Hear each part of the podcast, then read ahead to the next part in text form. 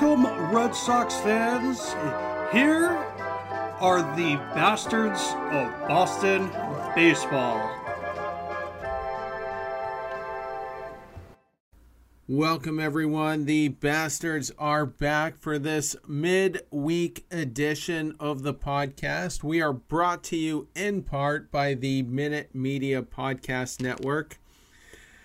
The Red Sox just wrapped up a three game set against the Tampa Bay Rays, dropping the series two games to one. It is their fifth straight series loss. They are five games out of the lead in the American League East. Yankees are roughly two or three games out. They're still playing the White Sox in the Field of Dreams game. As always, a quick disclaimer for any first time listeners this is not a Homer podcast. We call it How We See It.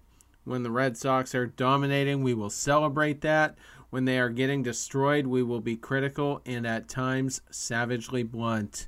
If you are easily offended, press the stop button immediately. But for those who embrace it, Let's get rolling. I am Terry Cushman coming to you from Lewiston, Maine. You can harass me on Twitter at CushmanMLB. You can find the podcast account at bastards underscore Boston. Co hosting with me tonight from the mile high city of Denver by way of Quincy, Massachusetts, Andrew Dwan. Andrew. What's going on, guys? Obviously, nothing great, right? The Red Sox are kind of the same status as the city of Denver is right now, just like fully on fire, smoke everywhere, just warning signs. We uh, we've had the worst air quality in the world the last week straight. So if I sound a little raspy, I do apologize. We're getting some. Uh, apparently, there's some fires in Canada going on so our air quality with the humidity here in New England is not great. uh, just cakes and blankets onto you, and it's the humidity too. Yeah, tomorrow's going to be in the mid 90s, uh, all the way up in Maine. So, also joining us tonight from the nation's capital by way of Newport, Rhode Island, Job Goddard. Job, how are we doing, everybody? Uh, I was at tonight's game, so I'm, I'm very excited to break down this series with you guys and the dumpster fire that it was for two thirds of it. Yeah, you know, three wins so far. Friday will be August 13th. Not good. I mean, we're having a 2020 month. It feels like not a whole lot of winning. So, uh, Andrew, your thoughts? I mean, the truest definition of the dog days of summer going on right now. it sucks. Joe, how much is a beer at Fenway these these days? Uh, Under thirteen. Okay, that's actually not as bad as I thought it was gonna be. Beer, they're ten fifty if you get it from the guy who walks around with beer on his head. Yeah, because they know you're not going to get that fifty cents back, so they can just jack it up. You're going to give them eleven. Exactly. They know All they're right. going to make eleven. It's a good move. Probably get a good free agent out of that extra fifty cents from a million people this year. oh yeah, but you know how I am. Ever get up during the game Fenway? Not for any reason at any point until the last out. I'm in my seat. Yeah, so they get like an extra three, four dollars from me over the course of the inning because I don't want to go to, you know, I don't want to go wait in line. And then the hot dog guy gets an extra couple of dollars, and the, you know, go down the line. The peanut guy gets an extra couple bucks. I'm out an extra like twenty dollars because I refuse to go wait in lines. They they know how to do it. They've they've mastered it. Larry Lucchino is smiling listening to this somewhere.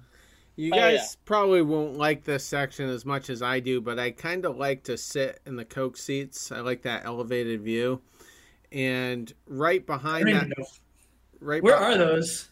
It's they're in the second deck, almost all the way to the end on the left field side Oh, okay. Where, where, the where the monster is, but a little bit. I don't think those were around when I moved out in twenty. Like I was the last game I went was it was uh Josh Beckett versus CC Sabathia matchup in like April. It was on the monster seats. I don't even know if those that Coke section was around back then. I think I think it was the the Coke Was it? sign. Yeah, because I got the O. No, that's the 04 panoramic one. But the what I like about it though is eh, you got to you have to like the elevated view to sit up there to begin with, but but you're kind of at the end of the line up there uh, on that second deck, and you have your own concession area almost right behind you. Oh, I like that. It's never mobbed. There's a bathroom right there, so it's I like the elevation too, especially at Fenway. yeah, yeah, I, I like it. And the, the tickets, uh, we always get it on a third party app, but they end up being between like 65 and 75 bucks. Jesus Christ! Oh man, you guys would not know what you wouldn't want to know what I pay out here. I Oh, stand right above the bullpen, like eight bucks. Yeah. yeah, I mean, you could sit, we've sat in straightaway center for like 30 bucks, and I can, I can still see balls and strikes even with my eyes. But the only problem is, I is can't even see home plate.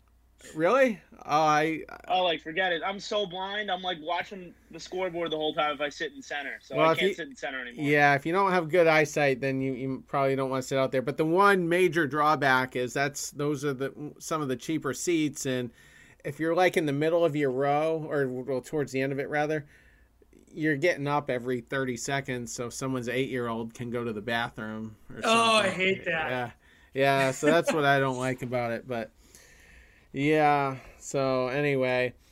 So we're gonna get into another kind of tough series. I've definitely got some some strong thoughts on it, where the team is. Perhaps you gentlemen do as well. Gonna have some roster decisions coming up, so there's gonna be some trimming of the fat, as Andrew said in the pre-show. And speaking of trimming, attention listeners across the galaxy, all the way from Australia to Boston. Do we have a pew problem? If so, our friends at Manscaped have cleared you for takeoff with their fourth generation brand new Lawnmower 4.0. Kick your pubes to the next planet in the performance package. Oops. That's awkward. My phone shut off on me. Kick your pubes to the next planet with the Performance Package 4.0. The orbits in your pants will feel like you're in zero gravity when you use the best tools for the job from the leaders in male grooming. Join the 2 million men worldwide who trust Manscaped and get your rocket ready for takeoff by going to manscaped.com for 20% off plus free shipping with the code FANSIDED20. The fourth generation trimmer also features a cutting edge ceramic blade to reduce grooming accidents. Ouch. Thanks to their advanced skin safe technology, the Lawnmower 4.0 also has a 7,000 RPM motor, a multi-function on-off switch, which can engage a travel lock and is even waterproof. Get 20% off free shipping with the code FANSIDED20 at manscaped.com. That's 20% off plus free shipping with the code FANSIDED20 at manscaped.com. For a clean Trinity and beyond, your space balls will thank you. that just reminded me of something, and and it is Red Sox related. Does anyone remember? Anyone else remember like those interviews? Jake Peavy definitely gave one where he, he said he put uh, icy hot on his balls before pitching, because he and I think Clemens did too, and because they like didn't want to be comfortable and they wanted to be all antsy. So now, now I mean, maybe the Red Sox are getting a little too comfortable. Their bullpen pitchers getting a little too comfortable using the Manscaped. And they got to go to some a little more uh, abrasive and brash to get them get them through the sixth through eighth inning. You know. Yeah, I wouldn't be surprised an Alabama guy like Jake Peavy would be messing around with icy hot. Now you put spider tack on there. My one of my favorite stories uh, I heard about Peavy was he and Pierzynski in Chicago. They were both White Sox and you know often battery mates, and they got into it one game, and it was pretty public. So naturally, the beat writers in Chicago wanted to know what happened. So they They go up to Peavy and they're like, "What was that fight with uh, Pierzynski about?" And he goes, "Oh, well, we were just fighting about like a hunting trip, and we were arguing over which animal was like the tougher kill." And so the beat writers are like, "All right, well, let's go get AJ's side." And AJ's like, "Oh, we were arguing about college football. He's an Alabama guy. Jesus I'm a Florida State guy." So their stories weren't Both straight. more believable than uh, Mets saying that there was a raccoon in the dugout. Yeah. that was earlier this year. Yeah, had they only rehearsed it, it, it would Right. have been really passable. But yeah, that was uh, McNeil and Lindor in the Mets uh, dugout. But they're having a whole lot of issues, much like us. But so getting into the series Tuesday night, Red Sox lost that one eight to four with Eduardo Rodriguez pitching. Rodriguez did pitch pretty well uh, in that start. Wednesday night was probably the highest scoring Red Sox output we've seen all season, just off the top of my head. That was 20 to 8. It was 20 to 1 going into the Highest the since 2015. Highest since 2015. All right. And Nathan Eovaldi got that start. And then finally today in the finale, Red Sox lose that one 8 to 1. Offense complete no show. Two was two hit. And by two hit, I mean hit only two balls. Houck got the start in that one. We'll be getting into him shortly. I just want to say this about today before we do get into studs and duds, and we're going to start with the dud side since that's um, since we lost the series. But you score 20 runs, and then Tampa brings in all of their B level guys, with the exception of McHugh, who's pitched very well all season in high leverage. But that Rasmussen kid, I'm not familiar with him. He got the start. Yeah, he was nasty, but Red Sox completely shut down with the exception of Devers. Chargois, if that's how he pronounces it, not that familiar with him. Head, Sherriff, none of their best pitchers showed up in this game, and we hit two balls after hitting, after scoring 20 runs the night before. Just a complete loss of momentum this was ugly. This was an ugly way to end the series, and I felt okay about it coming into it. I thought, okay, we might we might win one, we might cruise into the Orioles series with a little bit of momentum, and just fell right out of the sky. I mean, do you want me to lead off? Yeah, go ahead. I'm switching it up. It's, Liam Hendriks who just let up four runs to the Yankees. Oh my god. Um, all right, but real talk. Yacksel Rios. I'm not even gonna bother looking at his stat line that I have in front of me. That was just that ball that Mike uh, Zunino hit was just unbelievably crushed. That was like that one Hunter Renfroe hit last year against the Red Sox, and the one um, I think Ab Duvall might have put one onto the pike too against them. It was probably against uh, like Kyle Hart or whoever those scrubs were. It, it was just absolutely demolished. It wasn't even. It wasn't even, you know, a contestable pitch. There was no reason to throw it. I his days are numbered whatever. They gave up nothing for him. They needed some bodies for the bullpen because they did go through. A, they have been going through a stretch here where they've run into some injuries. Like, please come back soon, Darwinzon, and yeah, we he's got he's got good stuff at times, but he can't harness it, and it's not going to play in a first division like the AL East. He's not a first division regular. He's a second or third division regular at best and that won't play. And I don't think we'll have to see him play much longer. Yeah, I was at today's game. He threw meatballs for the entirety of his performance. I wasn't happy he was in the game to begin with. To, to be frank, uh, I had some issues with how Cora managed today's game, but Rios has been a seesaw ride. Really, it's like every time I'm ready to give up on him, he'll go out there and shut some guys down. And then every time I, I think he's starting to like put something together, he goes out and gets shelled. So the other liability, Matt Andriese 2.0. I'm all done with both of them. I hope he enjoys Double A Portland or a different roster at, the, at this point pretty soon because I think his roster spot is worth more than he is. I don't have a ton to add on Rios. Job, you mentioned a seesaw. He was terrible today, but pitched very well in one inning in Wednesday's game, the 20 to 8 game. He had a full inning, didn't give up a hit or a walk, struck out one, kind of cruised through the inning. And then today, like you said, uh, just kind of just kind of fell off the cliff and gave up a couple of runs over two innings.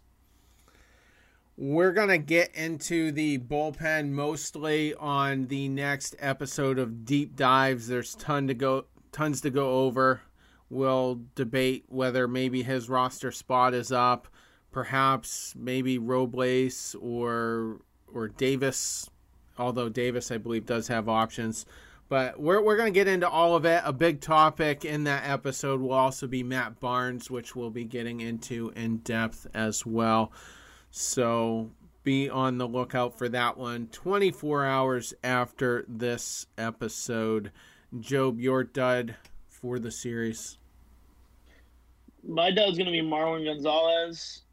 It'll surprise a lot of people that we're going with the offense in a series where they scored 20 runs in, in one of these games but Marwin has just been super inconsistent. He's putting the ball in play occasionally. Uh, a lot of weak contact, though, a lot of weak ground balls. And I just don't see the value of having him in the lineup. He was two for eight in the series. Um, his two hits were in the game where we scored 20 runs. And I believe one of them was off a position player. So when I look at it like that, I just don't understand how he can be hitting sixth in the lineup at this point it's a waste of a it's a waste of a roster spot to have him unless he's going to be a late game defensive replacement. And I understand there's some injuries going on, and that's probably why he's still here. But if he's still here in three weeks, when we're up against it, and we're maybe hopefully not playing for a wild card, but we're probably going to be playing for a wild card, and if he's in the lineup, it's like a free out, similar to what Franchy Cordero was early on in the season. Yeah, you know, I mean, they have guys on the roster that were never intended to be fully on the roster at all. Like it was supposed to be one of them at a time, not all three of them. When it comes down to well, Danny Santana is no longer there, but just as an example, um, I have no problem if they kept Marwin on this team and he came in in the ninth inning to, you know, defensive replacement. Yeah, totally he was Pokey Reese. yeah, Reese, exactly. Right, and you know I honestly would trust him in the outfield over uh, um, Duran. If we're being frank here, I we need we need some bodies to come back because Schwarber freaking rain tonight, man. I maybe they're gonna have him play the doubleheader in Worcester tomorrow, but we need him. We need Verdugo back, who was on his way. He probably could have played if it was a night game. Um, our the roster is just gonna look so much deeper in a few days because right now we're we're just getting nothing, literally nothing. And Marwin was actually solid at the beginning of the season, and it looked like it was going to be adequate uh, move. Which I mean, they they gave him pennies. Uh, I, they just got to they have to figure it out. Um, who's going to take some spots over? Because I am all set with seeing a bunch of those guys that are on the back end of the roster about Schwarber, just in the last few minutes, he is expected to play tomorrow in Pawtucket. Yeah. Uh, well, Worcester rather. And uh, there's going to be a double header, so how much of it he plays uh, is still up in the air. They are going to finalize it tomorrow, but he will be in Worcester tomorrow, so any shot of just ca- simply calling him up uh, is is not likely at least. Yeah, that that really that really sucks that it rained there because it sounded like it was gonna be a one day thing. That really that really does suck that he can't he couldn't get on the field tonight. Yeah. Before I give my Marwin take, because I'll forget, did Santana get DFA'd or something? I haven't seen anything. No, nah, he's still going through his rehab. He's still I, on the uh, rehab. Okay. All right. I, I wouldn't be surprised if they move him to the 60 day DL instead of instead of DFAing him, it wouldn't surprise me if he moves to the 60 day um, in a couple of days here. But I don't think that we see him in a Red Sox uniform again. Zach Britton just gave up a two-run home run. Nice, and that's the final. White nine- Sox nine just won. Yeah, Oh man! Wow, there we Just- go. Oh. just popped up on my screen. All so- right, tonight's not so bad because that was about to get really not good for Yeah. a second. That's Time to watch the Toronto demoralizing. game. Toronto is down five nothing to Los Angeles at the moment. Good. That's also Word. a good sign. They can come back though, so I'm not gonna hold my breath on that one for now. Uh, so as far as Marwin goes, I- I mean, Franchy could get option. There's so many different scenarios that could go into play. My feelings wouldn't be hurt either way, but this is kind of a weird thing to bring up. But Marwin was a 264 hitter 2019, 2017, 303 hitter. Those were the two World Series years for the Astros. And uh, and also an on base percentage in 2017 of 377. I mean, how off the charts is that compared to what we've been seeing? So what I'm saying here is 211 in 2020 with the Twins with a 286 OBP, basically hitting about the same 205 with a 285 on base percentage. He hasn't been the same since the trash can stuff. Yeah. You can say his his rise in MLB was entirely due to that whole scandal and he hasn't been good One hundred since. percent. Yeah, roll it out. He can't hit a curveball. He can't hit a curveball. It's And- actually embarrassing. I mean, let's call for what it is too.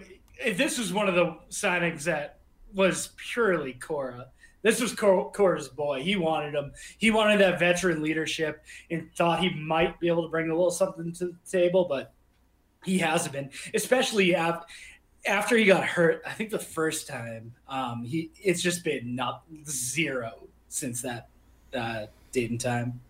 Well, when you think about Schwarber coming back, Arroyo shouldn't be too far behind him. I wouldn't be shocked if he is one of the moves, though. It's, I, yeah, I'm cool. I'm good with it. it's I, you know, I love. I I will still believe in Franchy, but send him down. Send down half these guys. I wouldn't mind going to a shorter bench, uh, and yeah, I, cannot wait for Arroyo to come back. Is what it comes down to. I think I was talking about this last week too. I think Arroyo makes a world of difference, as we've seen. He brings energy. He brings depth, and it's he brings everything they need.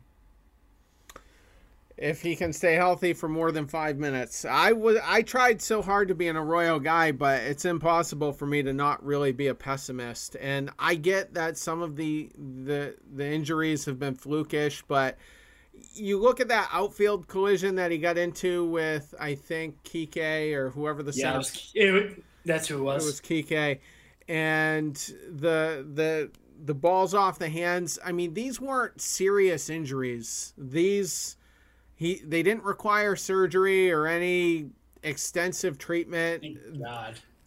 You, I hate to keep going back to 0407, but these are the types of things that some of these guys might have grinded through, and I just don't think he has the toughness to be an you know an MLB ah, player. I, I don't know about that. I mean, he getting hit on the hand in the same spot twice. That is something else. And I, I literally from Denver felt his groin like injury. that was Well, that was a That soft was that was a s- repulsive. soft tissue injury, whi- which oh, it's is never gonna get hard again after that thing. That was that, was that was bad. I really think that he has the ability to, with some luck, stay healthy. But freak injuries, I mean, anyone can have a freak injury. So Don't the two balls getting hit on the hand, I, I don't really blame him for that. The hamstring, it's not like he was running the bases and pulled his hamstring. He was playing first base and stretching out, which is not a position he's ever played before, and had a little bit of another injury. So it's it's really just bad luck. It's not a conditioning injury. So to me, they don't go in the same category. If you continue to pull your hamstring because you're running in the outfield, that's one thing, right? But if you're stretching out for a ball at first, you never play first, that makes sense. Didn't we all know like that kid growing up too that always had the cast on? always had something wrong with them. You know, there's just some people that just are built that way where they're susceptible to getting messed up. It's like, how did that kid just break his arm? Like, I don't know. It doesn't make sense, but it, evidently he's one of them, and he just happens to be a world class athlete, which that sucks. That's super unfortunate for him. I'm just talking about a playoff run where we need to depend on some stability at that position and, and having him presumably hitting sixth to eighth somewhere in the order. And we just can't count on him. I'm uncomfortable with it.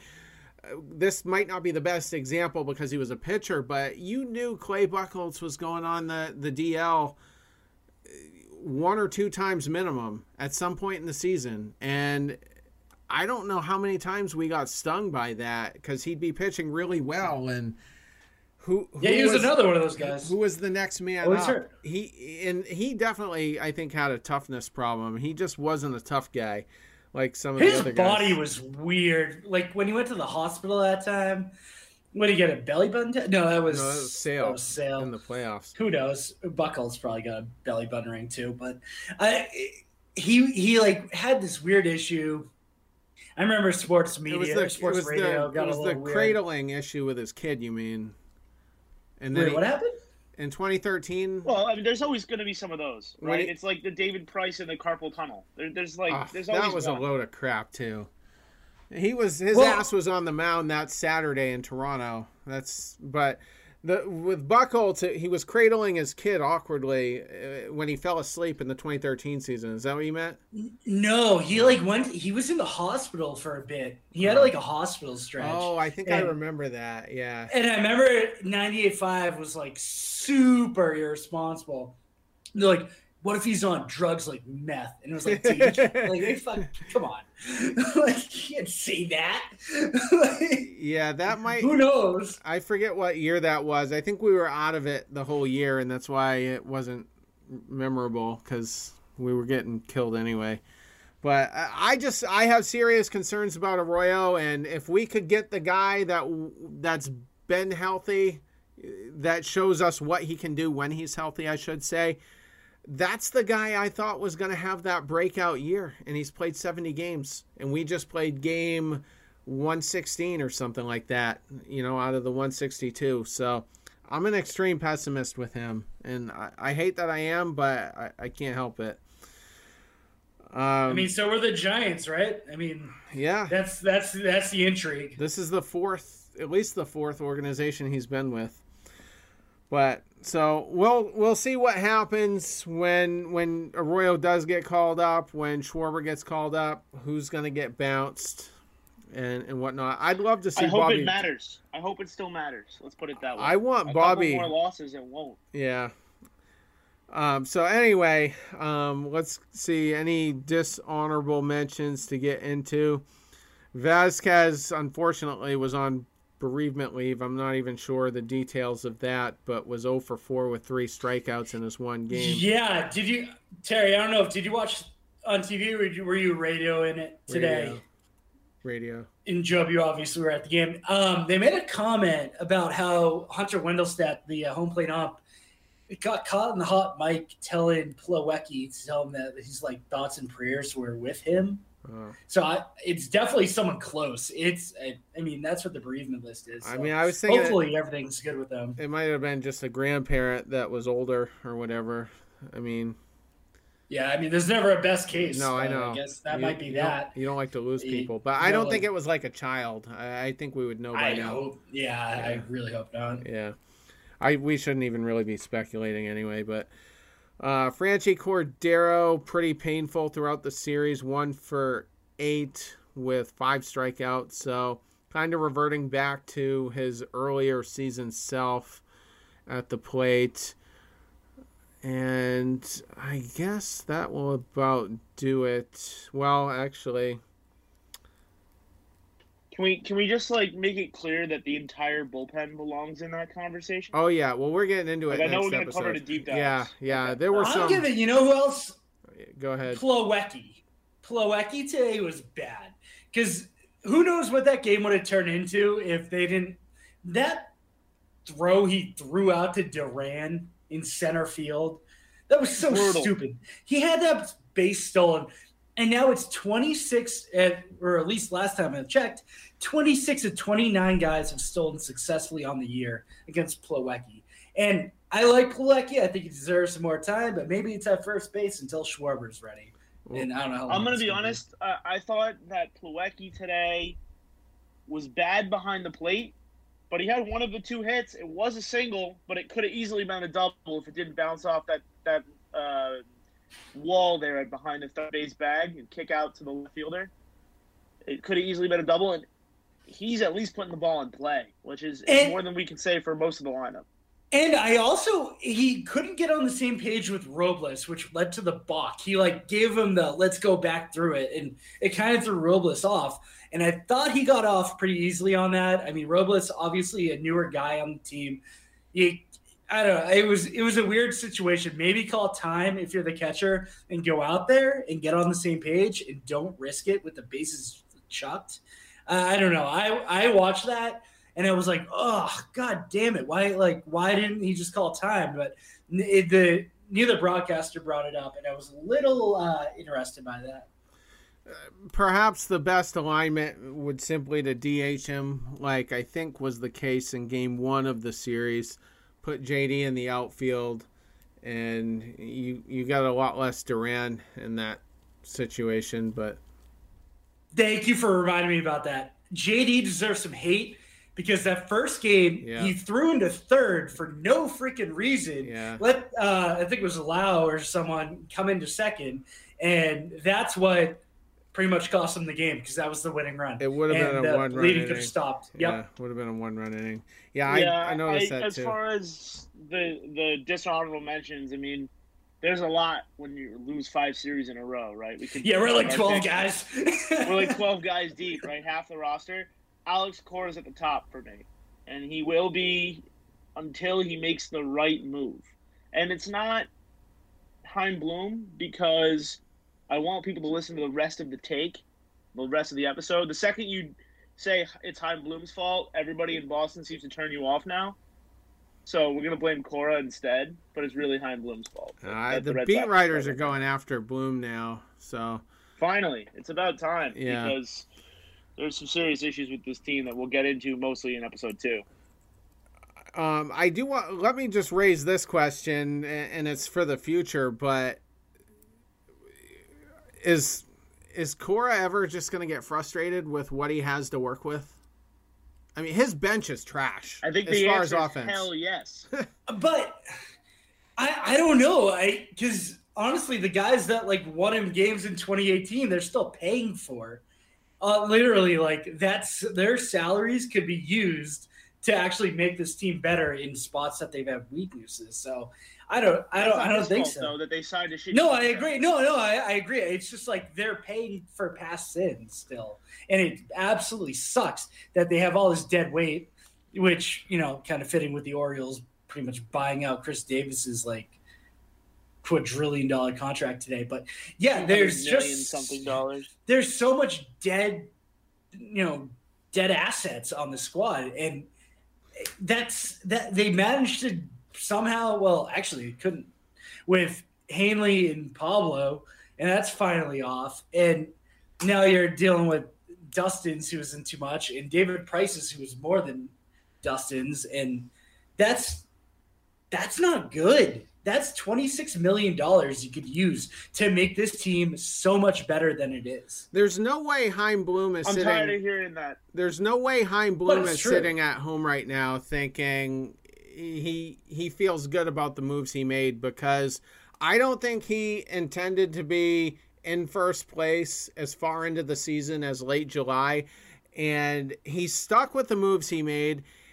As far as the division goes, he finished in fourth place at the trade deadline as far as moves goes. Everybody else outworked him. And yeah, some of them paid big prices, but there wasn't a ton of creativity there. And if you ask me, the biggest mistakes were really before the season started. If this roster was better at the start of the season, when these guys only cost money and not prospects, I I think we'd be in better shape right now.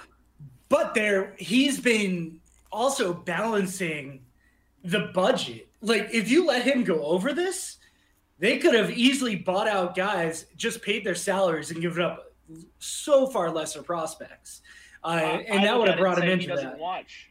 He doesn't watch the big league club. He's a, What do he's a mean? Yeah, of course Red he does. fan. You know, I- I- like he That's not true. the- he wants the minor league clubs to be He want- ready to well- feed this team in three years. Well, he also wants assets to be able to get good players, and he hasn't I, had I just them. don't think he ever wants to deal from the stack. He's like Cherington, and I, I don't. Blame What stack was he? Did he have to deal from?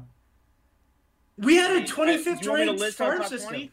Yes, we did, we did. But at this deadline, we had some. Good I would love it. You can move on from Yeah, but Jordan. then you're going. But then, or then you're back to shit. To move on from one of them to get somebody worth something. You don't have to move on from that's everybody. not true. If you look at any of the players that were moved, the equivalent for Kimbrel was Cassis.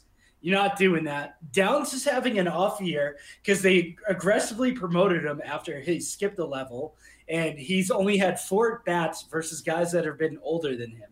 And uh, he's gonna honestly, he should get demoted just to get into some similar competition.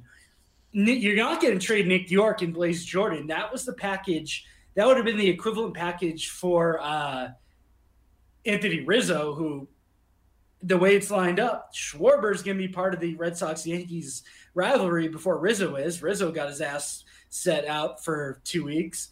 And um, the Padres traded for some schmuck, can't even think of his name, and they had to give up their fourth ranked prospect in a far better system. So he'd just be at square one all over again if they traded all these assets away. And you can't do that. I would have spent the money I don't before the season. I, I don't I don't have a huge problem with the trade deadline. I, I wonder to myself if he could have been a little bit more creative and made something happen that way. We'll never know. I mean, how much was CJ Cron going to cost? And then have Schwarber go to the outfield. That Not that's enough. No, no, that's different because the Rockies didn't trade anyone. Yeah. They said they're not. they're and not. they held on to story. They're They're, not- on like trash. they're not the people out giving- here are outraged. They're not giving Cron the qualifying offer. So I that that no, one's God, no, he was only making a million. So, They didn't give up Story. They didn't trade up. They didn't trade Gray. so they- it the makes Rockies were- Those make sense. On a, Those make on sense. positive So- note, keeping Terry, keeping let- Cron doesn't make sense. No, none of them did. So, Terry, I will agree with you. And I will say that if the Red Sox ownership had a crystal ball and Chaim Bloom can be like, look, we're going to be in first place at the deadline. Let me spend in the offseason. Think you? I think he absolutely would have done it. Last season, yeah, if he had a crystal ball and could see to late July and be like, "Geez, I'm going to be in first, we don't have some of these guys on the roster. He would have made better moves last. Yeah, And the financial I- aspect of it sucks. He's handcuffed right now. I what, but what was that gonna? That- what was that gonna cost us though? I mean, The Fabian, tax. I mean, we would have lost. Fabian didn't sign The anyway, so enough. that would have been the pick enough. we lost. Doubt it, but then they they probably wouldn't have drafted Marcelo Mayer if they didn't have the second round pick. That I, they wouldn't have taken well, him. They would have they would have had to go under slot at that point. Um, I, that doesn't. That's not even So, a huge. Well, let's make it clear here. We talked about this team as ranging anywhere from a 75 win team for Charlie to Maybe an 71. 84 to an 84 win team for some of us on the show, Well, right? I, I think Andrew was 86. They had uh, 87 yeah, or 86 some- or 87. Something like that. And right, and I don't think any of us thought this team would be in first place come the All Star break. Well, Bloom didn't think they would be at first place come the All Star break. He thought they would be sellers at the deadline. If you look at the moves that he made and the they wouldn't have bought Ottavino if I don't I don't agree with that. Why not? I- Why not? but- Nine million dollars. You're under the tax, and then you could sell Barnes. Barnes would have been worth a pretty penny of prospects.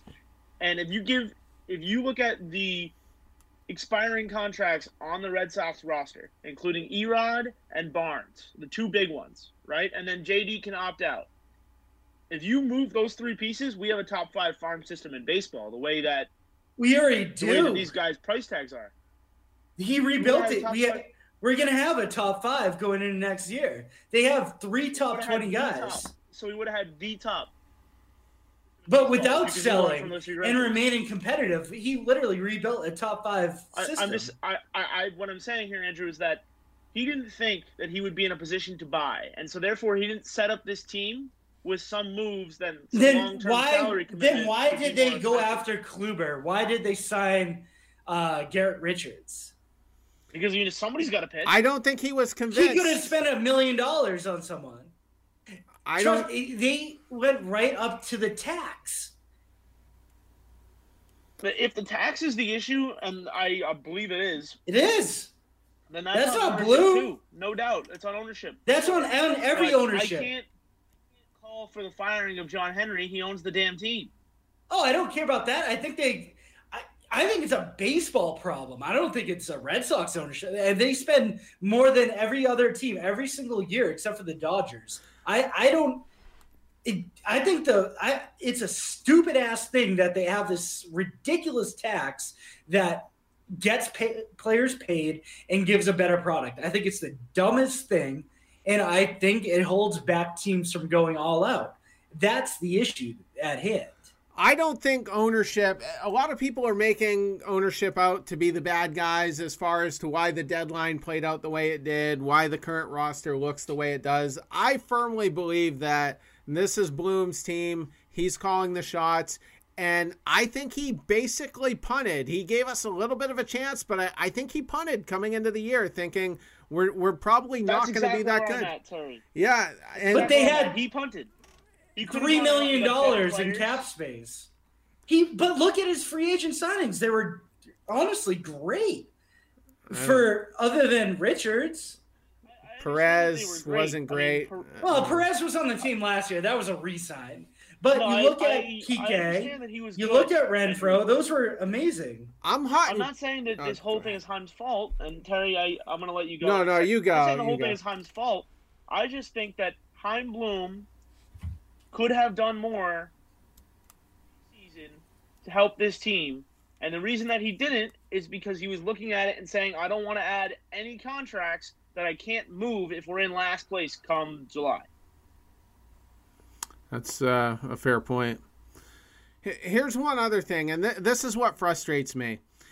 When we made our picks as far as the division winners and, and who's going to the World Series on the American side, we American League side, excuse me, we were all over the board, and there wasn't one bona fide. This is the team that's going to the World Series. The White Sox, I thought looked pretty good on paper, but I'm like, well, with La Russa, the fact that they're a trash organization, not much, you know, better than the Mets really, as far as optics and and you know mid-season meltdowns and and whatnot.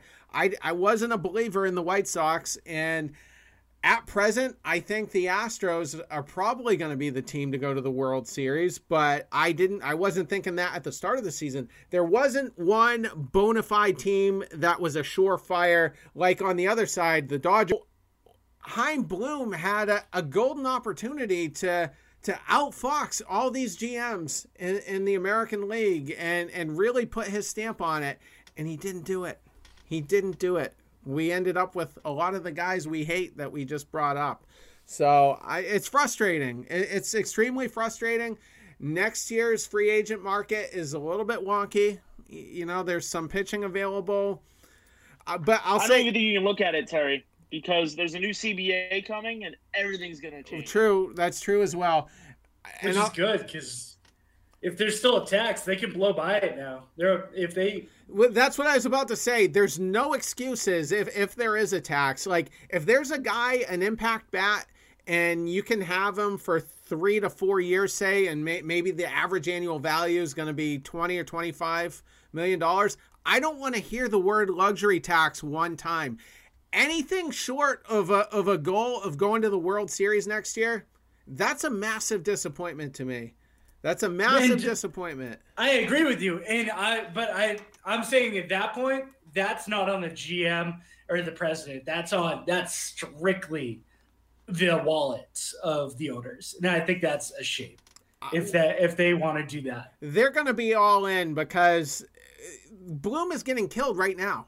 He's he's taking bullets right now, and he came out what yesterday and said, "Well, Twitter isn't the end of the world," but the beat writers are roasting him too. All the guys that set the narratives for the fan base are roasting him. So there's no way ownership's going to want to sit through a whole winter with anything other than the mindset, I- "We better win next year."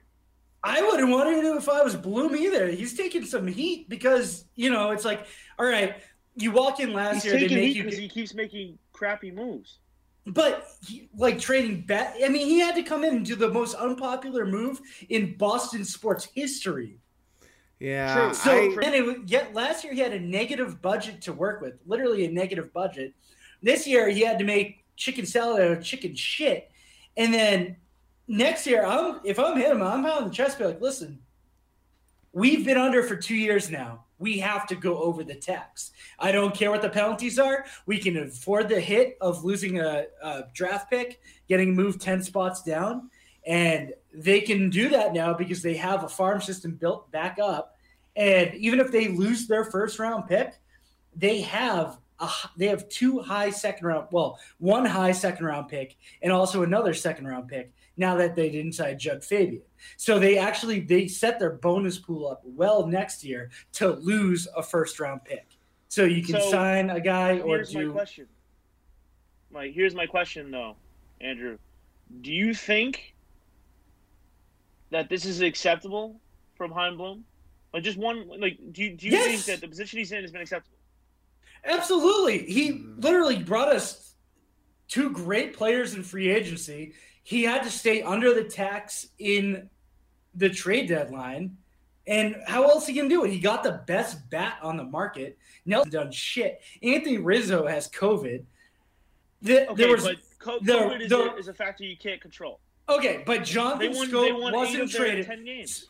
Three of the guys, three of the first basemen we thought were going to be available were not. Santana, the Royals said no. Schoop, the Tigers said no. They said no, we're extending him, and they did that. The Rockies said, "What the fuck is baseball? We don't know what's going on," and they kept C.J. Cron and the rest of their team, and just like goddamn idiots. So. Yeah, they went out. They got Kyle Schwarber for Aldo Ramirez, who is battling some injuries right now. They lost a lot of their trade assets before the season, and with injuries and whatnot. So yeah, I think when you have a you know a finite amount of financial resources, yes, I think he's done exactly what he could have because there were so, so then I'm gonna ask this. I'm gonna, I'm gonna leave Theo out of it because he's obviously the best general manager that we've ever seen. Ben Cherington, Dave Dombrowski, Chaim Bloom. That's like two guys that are on very opposite ends of the spectrum than Chaim Bloom. You got to rank them one, two, three. You know, one being the guy you want the most, and three being the guy you want the least. Well, definitely not Cherington. I mean, we saw his drafts were just terrible, and he also signed ridiculous con- free agent signings. Those were ter- I, he got two guys bought out. Uh, Dombrowski just kicked the can down the road. Dombrowski's the guy that if I have an 88 year old owner, I'm bringing him in because I know he's going to give me a World Series in three years and then just salt the earth like on his way out because he left no assets. So yeah, if you need a World Series appearance or like multiple uh, ALCS, NLCS appearances in three years, I'm bringing in Dombrowski because he will trade everyone, which I think is honestly easier than people give him credit for. But Bloom is rebuilding, and I'm I'm hundred percent fine with how he's rebuilt the system and the assets he's gotten because building a a farm system on the fly while contending is not those things don't go hand in hand. So here's my thing, though. If you are focused on building the farm system, and it's at the expense of the big league club, Is it though? Deserve your job. Is it actually at because what reliever would you have wanted? Ki- Kimbrel? Because then they're above the tax. I And would've then you lose your I would have gone and got Richard Rodriguez from the Pirates. Did they trade him? yeah, he went to the Padres, maybe. Oh, oh, you're you're correct. They did they did trade him. And Um, what did he not go to was- the Padres though. The Padres went and got um, the Nationals closer Davis, I think, Oh yeah, and they that's who they traded their like fourth or overall Hudson. prospect. for. Hudson Hudson for their four overall. That yeah, was that yeah, that was The There- Bra- there did the were Braves get guys him? out there? Yes, the Braves went and got Okay, and they Rodriguez. You traded, guys uh. Okay. God, drawing a blank. What- But Let me say this about Cherington. I I'm pretty sure he built the farm system under Theo. So he drafted for Xander, Mookie, all that. You look at the Toronto system, he he was he was their top minor league guy for 2 or 3 years. He brought in Teoscar Hernandez who murders us every time. Lourdes Gurriel. So I think he's a smart executive that had ownership breathing down his neck, Bill James breathing down his neck. I thought he made a lot of smart moves to that 2013 roster, and it worked out. And it's fine. I mean, go ahead and disagree. The ultimate verdict will will be five or six years from now. When that's what I was about to I say. just- I- this can't. I It's just not a. at I just look at it and I say, GM Red Sox have had since Theo brought a World Series and gotten fired within five years of each other. Why did Okay. Chaim Bloom have such a long oh, leash? All- it's because he, long leash. back. It's been a year and a half. two and a half. I mean, two and a half after Whoa. the season. Well, no, then it'll be a full two. Okay, Well, so it he- it was two he's- years. he's been here for parts of three seasons, but, but that's fine. Yeah. Well, I, well, no. Okay, No, I, I take it back. I, t-. I take it back. Yeah, because he he got hired after. He wasn't hired immediately after Dombrowski. No. Yeah. Okay. Yeah, I no, take it back. it's a it, it's a long process. It's baseball, and you know Theo, for all the credit he gets, it was a different game back then. The Red Sox made a living off of uh, qualifying offers back then, which used to every single player used to get an A or a B, a qualifying A or a B, and the Red Sox would always get about four of those guys at the deadline, and they weren't even that good but they would give them a B at the year, at the end of the year, because that's what they would do. And the Red Sox would get a second round pick. And that's how their farm system used to get built up so well. And they got all these guys. They every year in, year out, they had three first round picks and like three second round picks. And that's how Theo built it up. And Theo was honestly one of the worst GMs in Chicago. He said when he first said, uh, signed on, he said, I'm going to build this up to be a uh, I think a pitching factory was his quote. And he didn't develop one single starter for the for the Cubs. So I think there's a lot of revisionist history. His free agency record wasn't good Yes. on both teams. Really. atrocious. Yeah.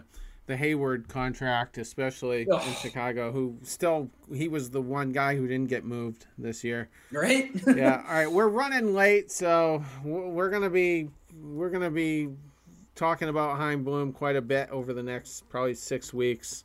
Hopefully for the better, but All right. Uh, should I hop in my stud here? We yeah, can make go this ahead. one quick. Yep. All right, mine is the guy that has the highest WAR for AL pitchers in the league, and that's Nate Eovaldi. It's at four point one. No one above him on the list if you go on Fangraphs. He's an absolute stud. Um, here, pulling up some uh, Red Sox notes on Twitter. He also leads the AL in home runs allowed per nine at .61, which is ridiculous. Second in K to walk rate at 5.36. He is coming through this year, and I'm not going to say anything about health because I'm not jinxing anything right now. Nate Eovaldi has been just an absolute gem all year long. Last night he absolutely brought it. Ten strikeouts, I think it was, at the end of the day, and it, I I couldn't have been happier. Kept the pitch count low. That's what they needed. It was exactly what we needed. I know scoring 20 runs helps you win a ball game, but what we really needed was some length to rest some of these bullpen guys that are high leverage specifically who really should not have been in there in a close game. We're going to talk about those guys in the second show that we do for deep dives, but without Eovaldi going 7,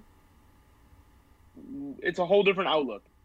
Even if the same the same final score shows up, right? Even if you score 20, if he goes five innings instead of seven innings, then you're putting an extra inning on Barnes and an extra inning on Ottavino, or an extra inning on Barnes and an extra inning on Taylor, and then they're not rested for this Baltimore series. They're not rested well enough to go for double headers in New York, and you're putting a lot of stress on this already overtaxed bullpen that's two arms short, not one arm short, two arms short, because we already talked about Rios and Davis. Both those guys have been terrible. It's exactly what we needed from Nate Eovaldi. he's been our stopper. I can't wait for him to take the ball in game two of an ALDS, or I would give him the ball in the wild card game. I don't have a ton to add on Eovaldi. Uh, he's been extremely impressive. He's been on the dud side of our, excuse me, studs side, studs side of our uh, segment for much How of the season. You. I know. I'm trying to get his innings pitched. So 133 innings pitched, which scanning up through the list, this will be his third highest season in that category. So he's probably on pace for what, at least 160, 170, I would think. Yeah, he's kept my dreams to my prediction of no one above 170 uh, or 175 alive. Yeah. And they the Red Sox have a lot of games in hand too. So they do have some off days coming up the rest of the year. So I'm really hoping they might be able to build in a skip week for him. Just it wouldn't be the worst. Well, you can bring up C. Well, we, we got to win though, so that's that. At this point, there's no higher priority. I think that's kind of a game changer. You didn't see any guys on on Monday, by the way, or excuse me, Tuesday, because Monday was an off day. So you didn't see any guys on Tuesday get that extra day off. It was all hands on deck for the first time in a long time, going either into an off day or coming off of one. Uh, with the exception, of course, Verdugo, but that was paternity uh, leave related, which apparently uh, everything came out fine. And just to wrap up my that part on Eovaldi, his second highest uh, innings pitched of his career was one 54 and a third. That was in 2015. So he's certainly on pace to eclipse that. And then 199 uh, the season before that in 2014 with the Marlins was his highest. It's too bad he pitched just one more out. He would have had 200 innings, but uh, fell one out short that season. So he won't he won't get that far. But I figured he he would have done at least a four week stint on the DL by now, injured list, whatever. So it continues uh, you can't, be... You can't be upset with anything he's given you this year. He's without a doubt been more durable than anyone anticipated, especially Terry, and he's been better than anyone had anticipated based on what we saw in 2020. Absolutely. Who is your stud, Job? I can't believe I'm saying this. I feel like I should be pinching myself. My stud for the first time this year, Bobby K. Dalbec. Bobby! K stands for strikeout, so those numbers are still up. Um, but Bobby Dalbec had the best night of his career in game two, five RBIs in that game. He's currently got 200 at bats. He's hitting 222 with 11 home runs and 46 RBIs. If you told me that was what we were going to get from Bobby Dalbec, I would have been upset because I wanted him to hit 230, maybe 240 this season but he's brought his numbers up significantly. I'm not upset with it at all. He's hitting in his last 15 games a respectable 257, 381 OBP, and a 429 slugging. I'll take that. Power numbers still aren't really coming up, but I had to go to 15 games because his last seven games he's hitting 376, and that's not really indicative of how good he's been. But 276 is really good from him right now. He's getting hot at a time when really we need him. His job is gone in a week. So he's fighting for his job, and it's good to see some fight from him. He was all over uh, Tampa in this series. He did not play today in Game Three. I think rest him for one reason, one reason only give him something to positive to look at coming out of a series. When was the last time that Bobby Dalbec came out of a series and the outlook was positive for the entirety of the series? I don't even. It hasn't recall. been all season. Nope. Minnesota, the Minnesota Probably. series earlier in the year. Probably right where he was five for seven or something like that. So for me, Bobby's my stud. Did not play in game one outside of a pinch running opportunity, and he did not play in Game Three. Cora's trying to keep him out of the lineup unless the matchup is favorable. I like that from Alex Cora. It's one of the few things I think he's doing right. Is kind of piecing together this first base slot until Kyle Schwarber is ready, hopefully. Um, I also think we need some help in the outfield, so we'll see which way we go with that. But Bobby Dalbec was fantastic in game two. I nothing hope. to add to that. Oh, I'm sorry. No, I'm you gonna go. give it. I'm Yeah, gonna give a go. nothing to add. Gonna give a prediction. Two run, two home runs, nine RBIs for Bobby in the in the Baltimore series coming up. I hope so. I'm not a bo- I'm well. I, I Charlie might hate him more than me, and hate's a strong word. He might. He might be rooting harder for Dalbec to get traded in the offseason, maybe like 1% harder than me. But um, it was good to see. It was in the middle of that offensive explosion. Five ribbies. He he even got intentionally walked. Like the pitcher was like, "I want no to part face of. Duran. I want no part of Bobby. Yeah, give me Duran." And showed his toughness because he almost died after that hit by pitch too. Oh yeah, when he kind of faked towards Fake the mound. charged, Yeah, yeah. yeah, That was a good one. He's, he's playing loose. Yeah. I but I still don't trust him in late inning clutch situations, and I, like I said, he's he's got no future in Boston if they definitely sign Devers because Casas will get the other. Nah, just go to Worcester, rake and trade. That's all you got to worry about. That's what we want. I, I mean, at this at this pace, right, hitting 220, 11 homers, no one's gonna want you as, as your first baseman. Right. If he goes down to Worcester and he hits 280, and based on what we know about Worcester, he'll probably have like 35 home runs. Can you move him somewhere? I hope so. I, I'd love to see that, and then Casas comes up and plays. I think that's more of a next deadline kind of move, more so than a uh, off-season move, because I don't think Casas is going to be your first baseman at the start of next season. Well, Schwarber has a mutual option. I, I think it's a mutual option, so I don't Which know. he if- will decline if he's healthy. He, He- absolutely yeah, based he- on his. I don't know if Option. one of those has ever been picked up in the history of baseball. He's- Yeah, I think the he- the mutual option is going to be declined no matter what. It's don't even bother talking about it as You- far as what his contract. You situation could be right, but the problem with waiting till next year, Bobby could fall on his face the first half and then have zero trade value, whereas he does have some at this very moment. I would say, you know, as the season's winding down. So, Well, so Terry, we talk about guys like Bobby like their prospects because they're new to the big league club. Bobby Dalbec is 26 years old. This is this is pretty much is what you're going to get from him. He's not going to improve a whole lot between now and his peak of age 27 season uh, or 28 season in two years. And if he does for somebody else, congratulate that team.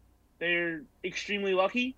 Thanks. Move on. It's it's one of those things where you can't expect much more than you're getting currently, and um, if you do, it's gravy. I agree he's not going to be much more than he is, but you're always going to have that one team that thinks their hitting program's going to fix him, and and and that's how the move gets made, I think. But we're running really deep right now, so I'm just going to gloss over some honorable mentions. Xander Bogaerts, 4 for 12, hit a home run, albeit off a position player, but uh, very good throughout the series. Had a couple of walks in that 20 run game. Uh, Devers, 3 for 10, drove in a run today. Uh, Hunter Renfroe, 5 for 11, hit a huge dinger. Should have helped us win game one had the had the bullpen not imploded. Again, much more on that on deep dives. Uh, Connor Wong, one for one with a ribby in that one at bat. Eduardo Rodriguez looked very good. Five and one third innings. Uh, gave up four hits, two earned runs, walked one, struck out eight. That's pretty much par for the course for him on a on a positive outing. I wanted to talk about Tanner Houck this episode, but that does kind of fit in with our deep dives format. So we will be talking about Tanner Houck at least a little bit in the next episode. He was okay today. I had some issues uh, when the, the third time through the order came up. And then finally, I guess I'll give the last one to Josh Taylor. Had a couple of uh, decent outings uh, out of the pen as well. And Sawamura actually in game one uh, looked okay after a scare in his previous appearance where he left the game with uh, a, an elbow injury. It seemed, but he Yeah, seemed- that looked like it was gonna be bad. yeah, he's but didn't didn't Rubber band man. yeah only missed a couple days and came back. So so that's it for that. Let's just kind of briefly. That's going to be hard with Chris Sale being in the series, but.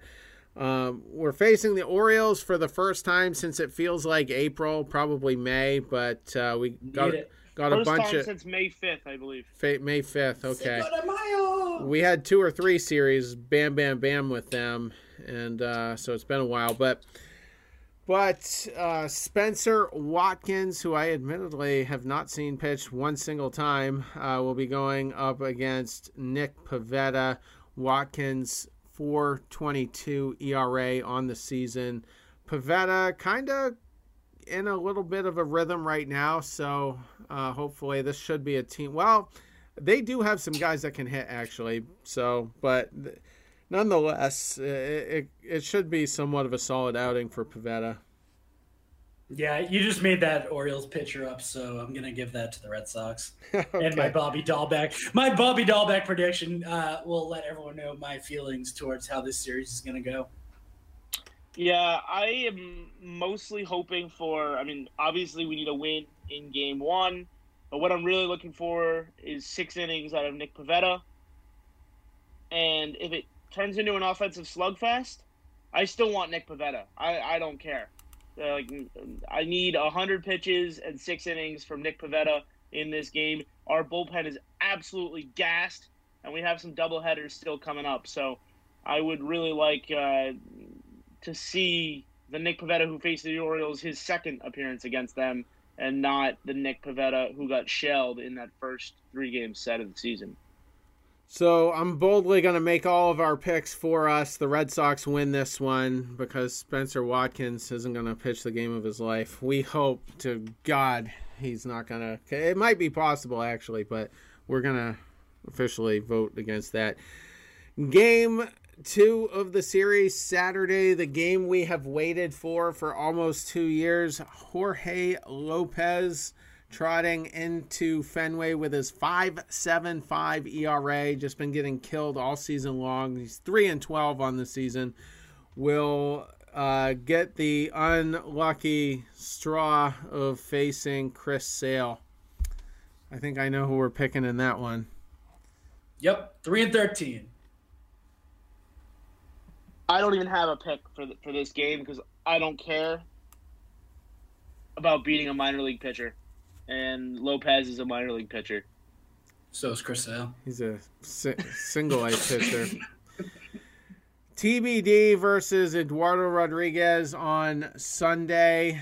Rodriguez pitches very well against the Orioles, so uh, as long as nothing Broom's weird, out. yeah, as long as nothing weird happens in the couple of games before, as far as momentum, that should be a win for the Red Sox. So that should be. I mean, we've lost five series in a row.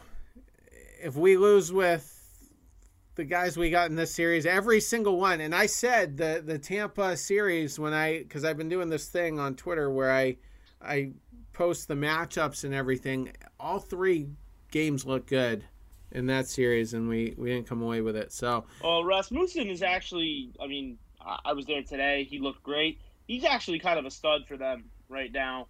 Uh, 23 games. He's got a 3.9 ERA, um, 3.88 ERA uh, over his last 25 starts. So he's actually been somewhat of a stud. So that matchup, I, I would not have loved for the Sox if, if I was picking on the Sunday show.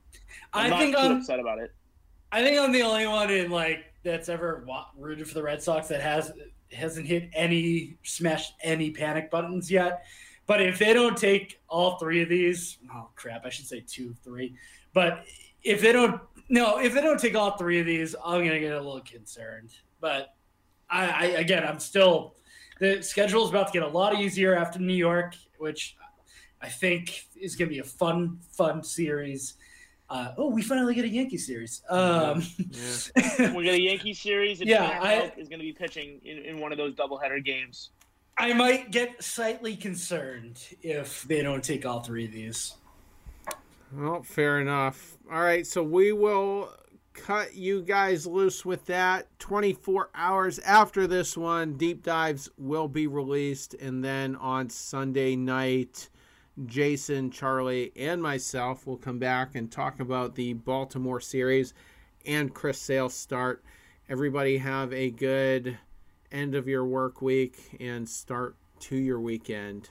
Take care.